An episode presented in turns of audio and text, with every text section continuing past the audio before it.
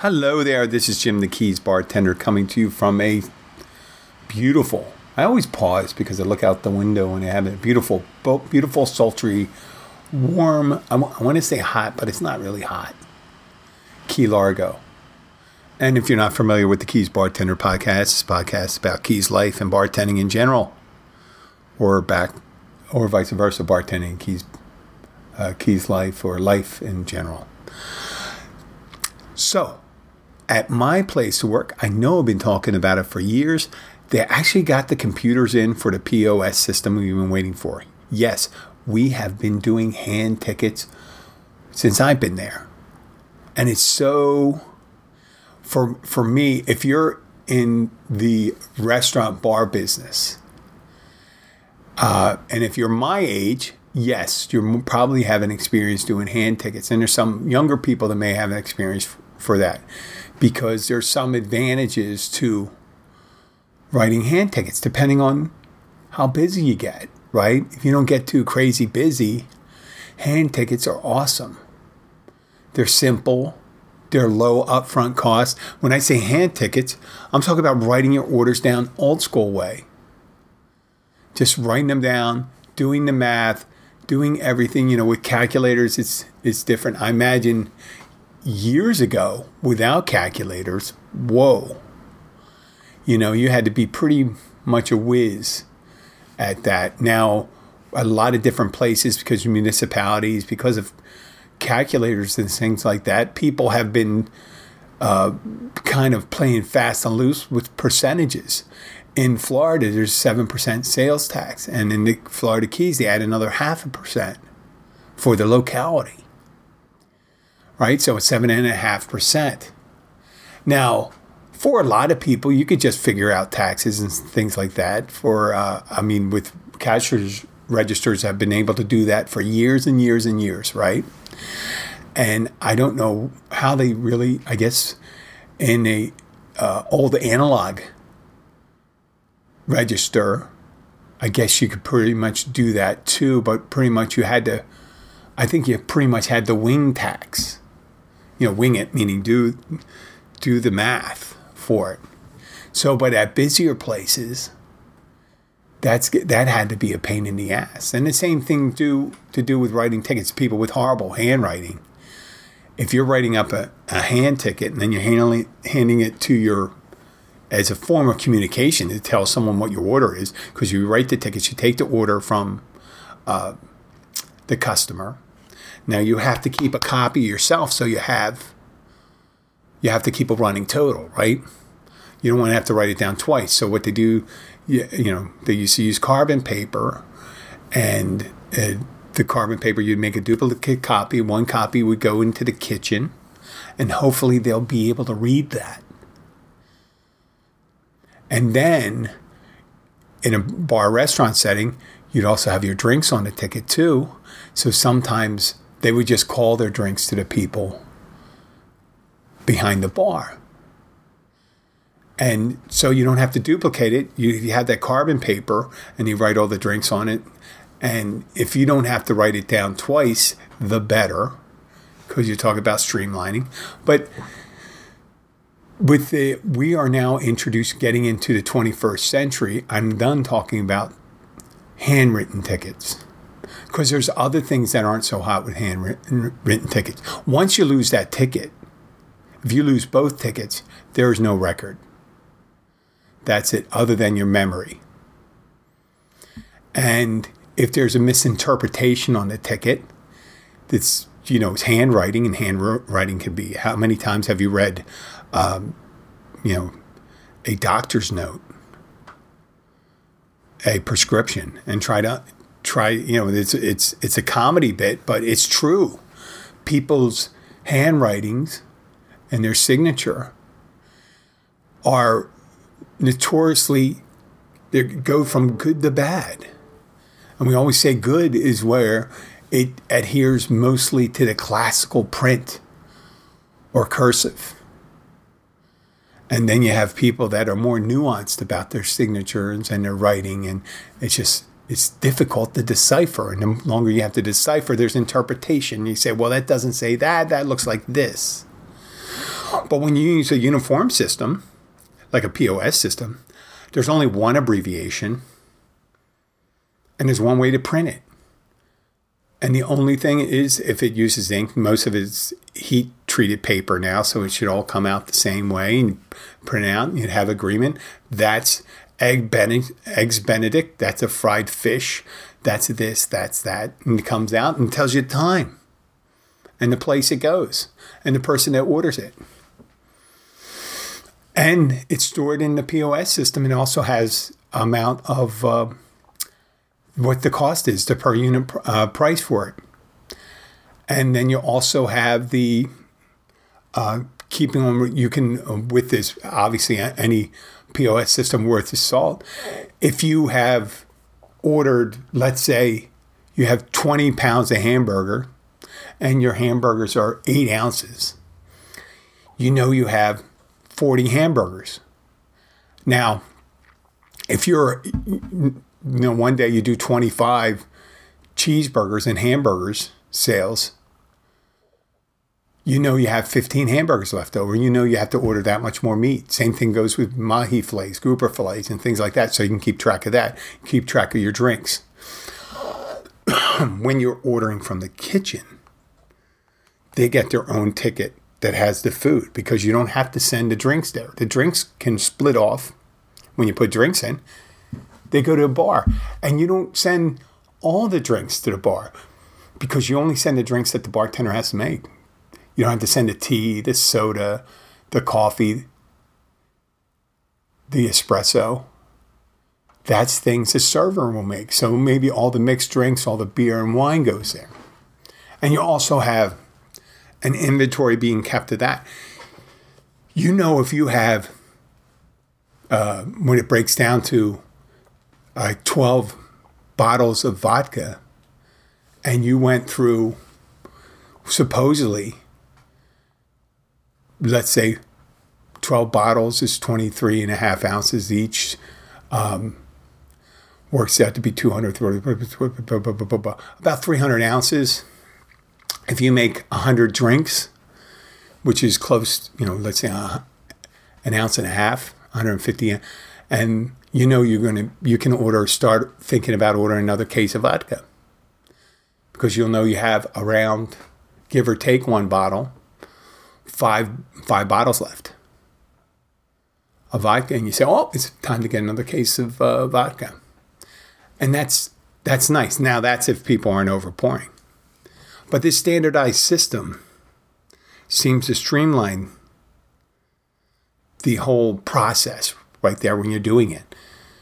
And but the weird thing about it, if you're doing hand tickets for such a long time, people say they're afraid of the change. And they're getting nervous about having to change the way they do things. That instead of just writing a ticket, taking the two part ticket, giving it to the kitchen, ordering your drinks from a person, you have to go up to a terminal and put your order in. But the way it's freeing in there, because when you have to total the bill, you just hit a button and you say total and it'll print it out and you have it. You don't have to print it out twice. What we do is we have to add it twice sometimes. We have to add the ticket together check our math, make sure we had everything in there. If it's everything's on the ticket in the POS system, everything will be priced out. And the total will be there with the tax added. Now, on a hand ticket, you may have 13 people at a table. Originally, they wanted to have one uh, check. And you go to them finally and say, no, you know, listen, we're going to do about seven checks. So then you have to split it all together and retabulate it. On a POS system, you just take it, you create seven bills, move the items by tapping and clicking, which is the most the way people do it nowadays, unless you have an old system where you have to route it to a check.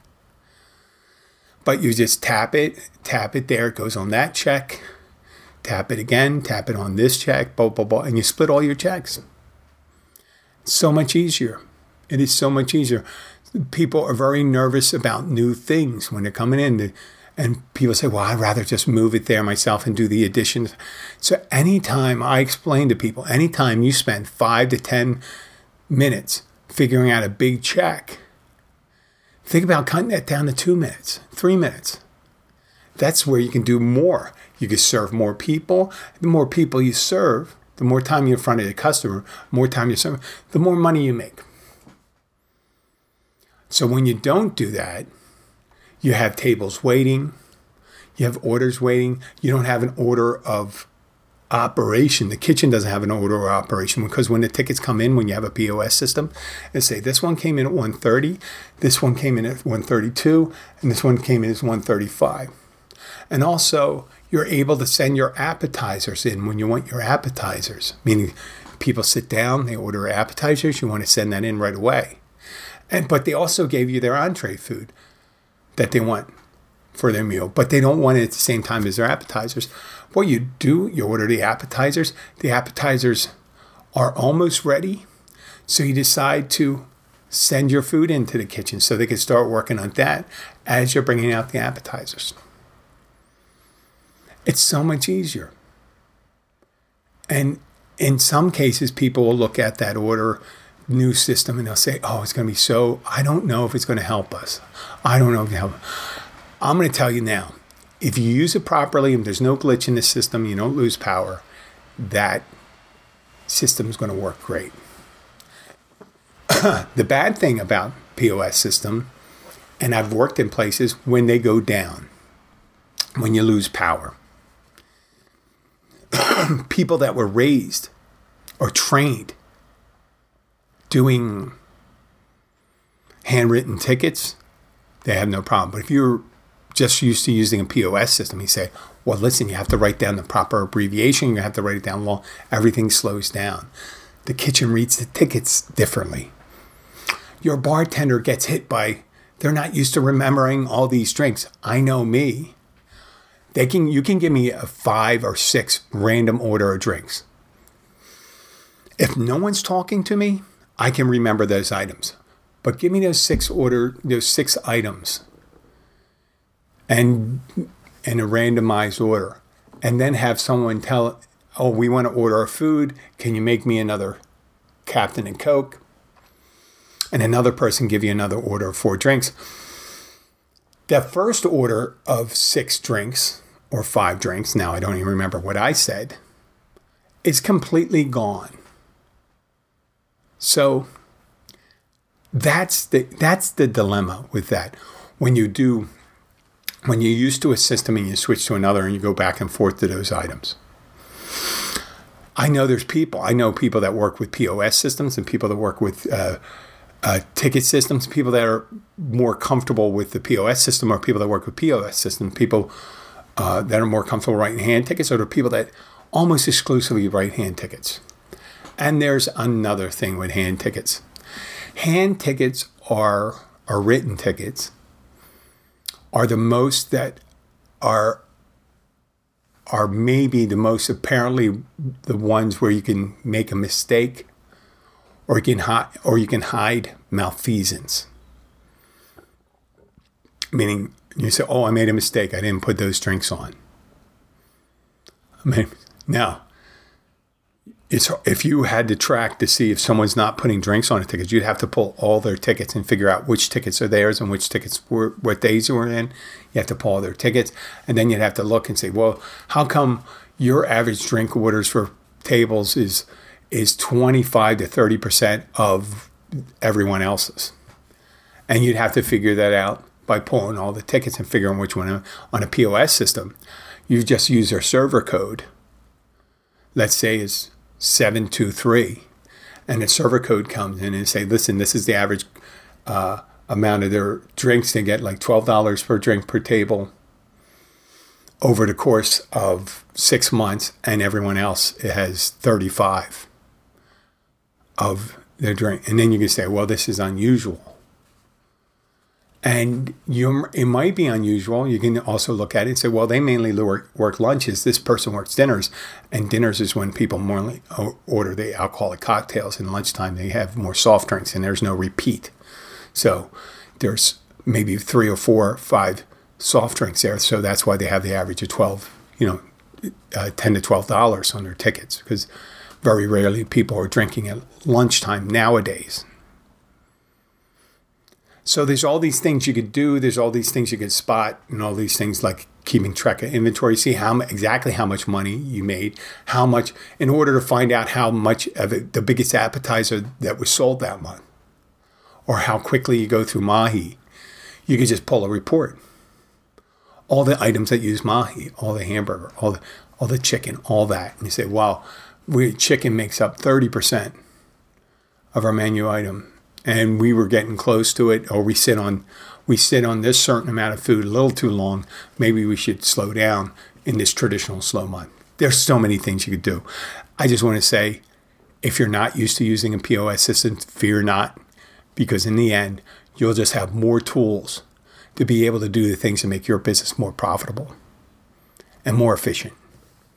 And isn't that what really everyone wants to have? It's more efficient, more po- uh, you know, profitable.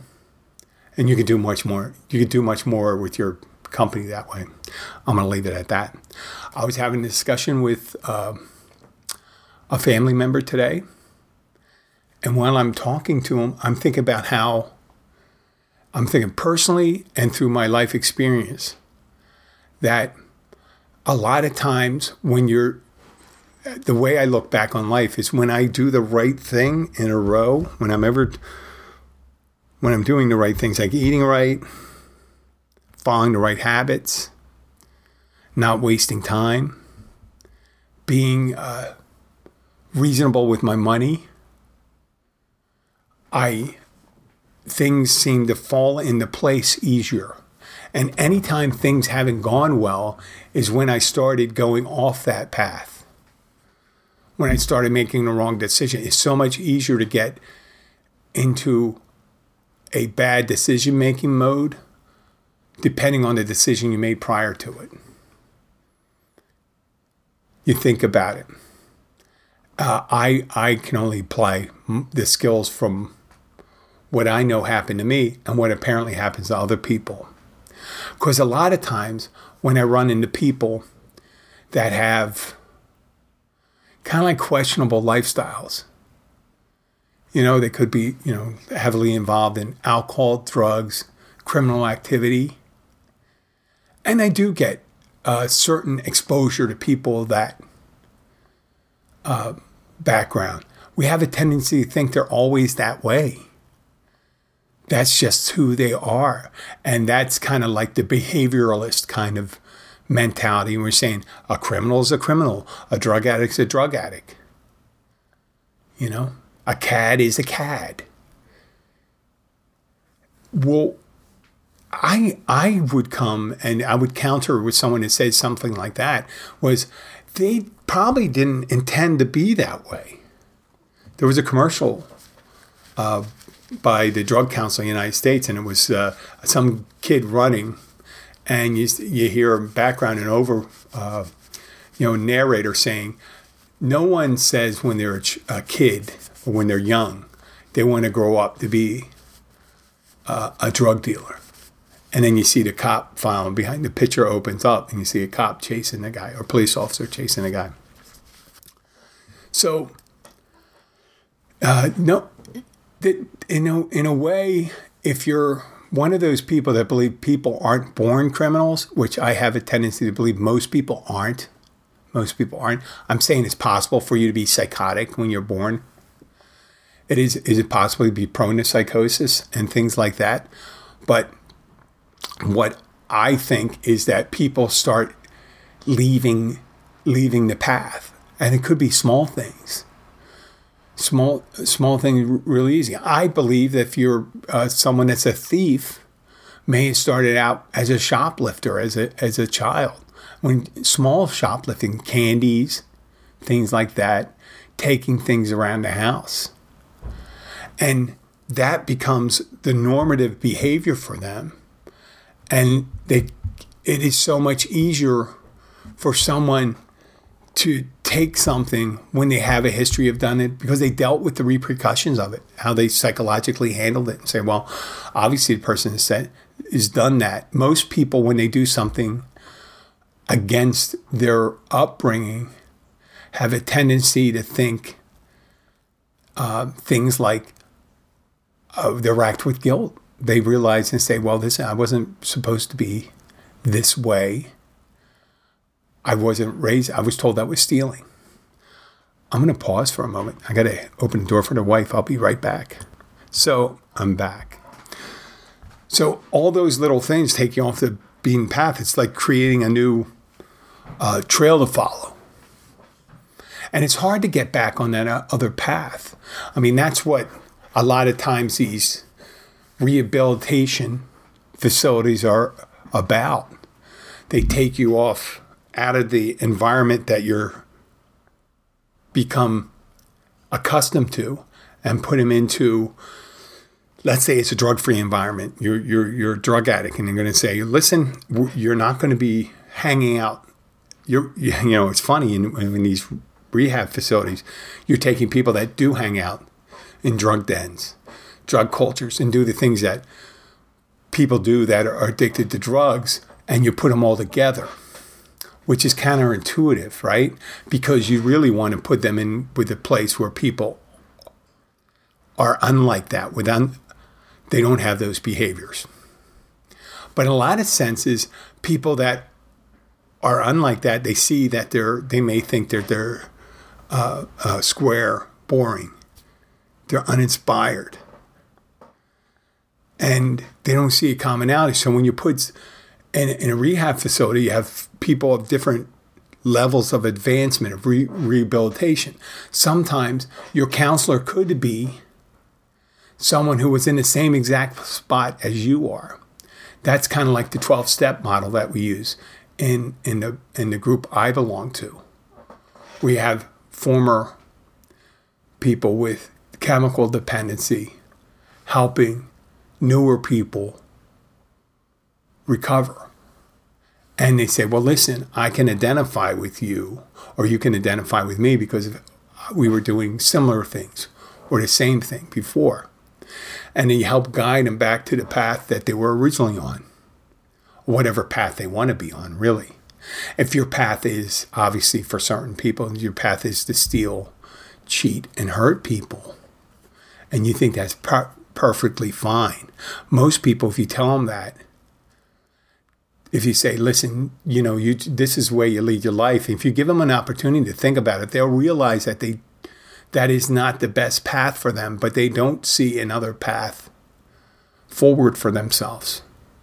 They don't see a way, there's no way else that I can learn a living or I can satisfy my obligations, my financial obligations. If you have uh, a gambling addiction, you think there's no way I have to, if I have a gambling addiction, I have to be able to do this, I have to be able to do that. You change your whole life around that. And that, that addiction, addiction is this peculiar set for that. But I'm talking about people that just set up their behaviors. You start hanging out with people that have different goals, like you know that it's it's Saturday night, and you say, "Well, uh, I have a drinking problem." You don't want to hang out with people that their goal is to get fucked up that night, right? What's what's the point?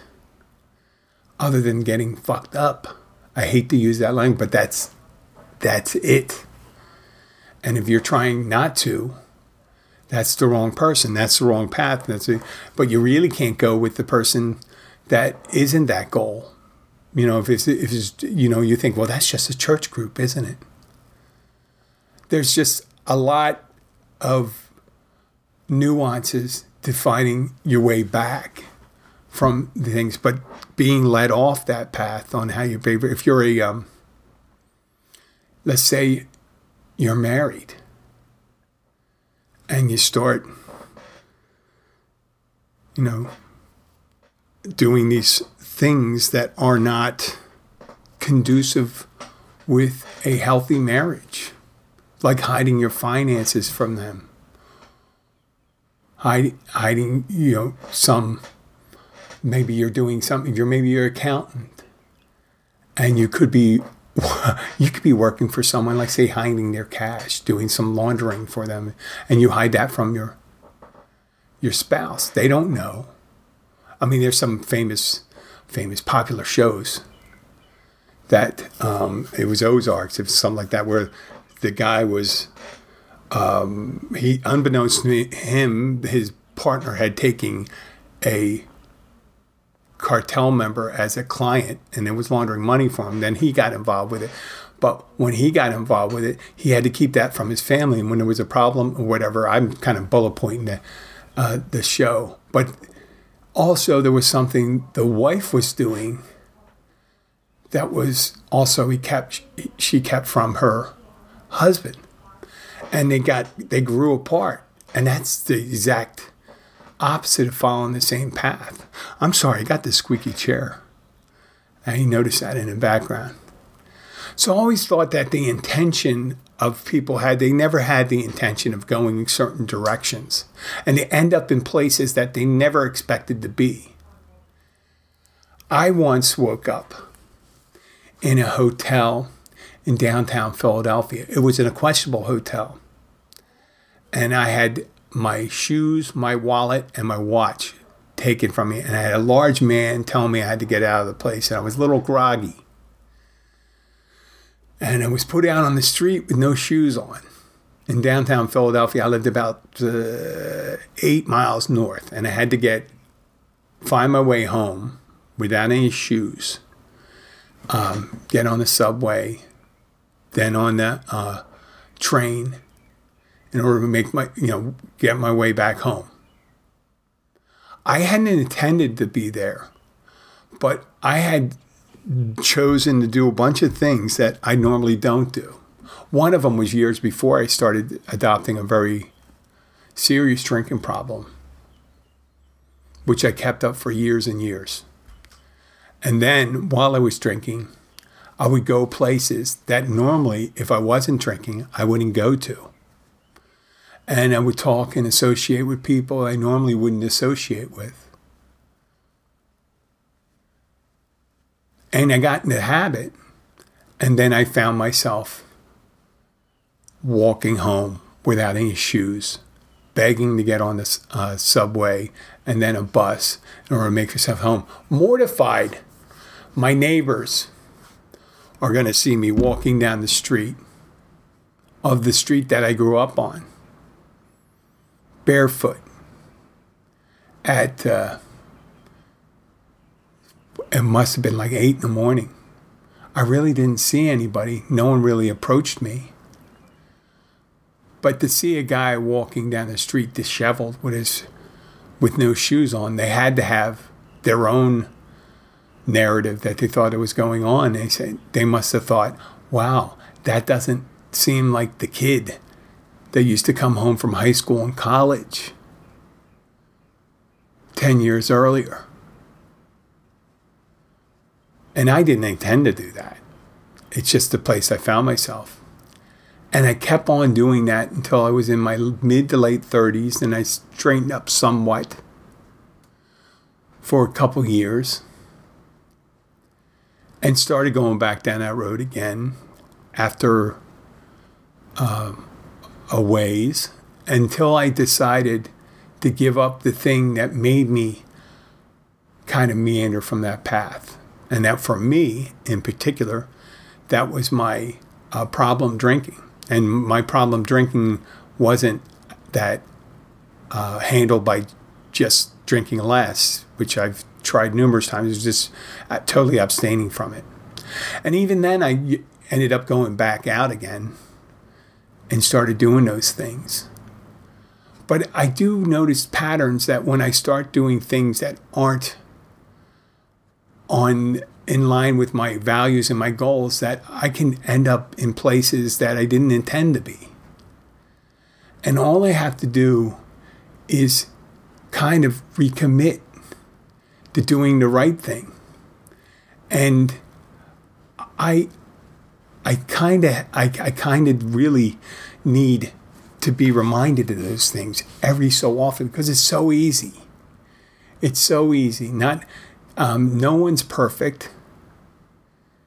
You should know that because we are our own worst critics. We shouldn't let a a transgression by ourselves or you know personal uh, transgression derail the possibility of getting back to the place we want to be. So if we're out, then you know we're out partying, not doing the right thing, hanging out with people we're not supposed to, uh, overdoing overdoing it, overdoing everything. We can have a tendency the next day after doing things wrong to think, well, there's no way for me to get back. I might as well. I'm not worth it. I'm not worth it. I'm bad. You just think yourself good. You, you think yourself as good as an imperfect person and try your best again. And that's that's my intention. It's very hard to do that. And you can't beat yourself up too much because you know once racking yourself with guilt will definitely will definitely uh, cause you more pain than improvement. So I'd focus more on improvement instead of the guilt. If you start feeling guilty about something, it's because you you need to maybe do an adjustment. And that's what that guilt is. It's not there to torture you. It's to show you, and say, oh, I better do something different. Well, that's all I have for today. I'd like to thank you for listening. I will get back to you again later this week. Take care and have a great day. Bye.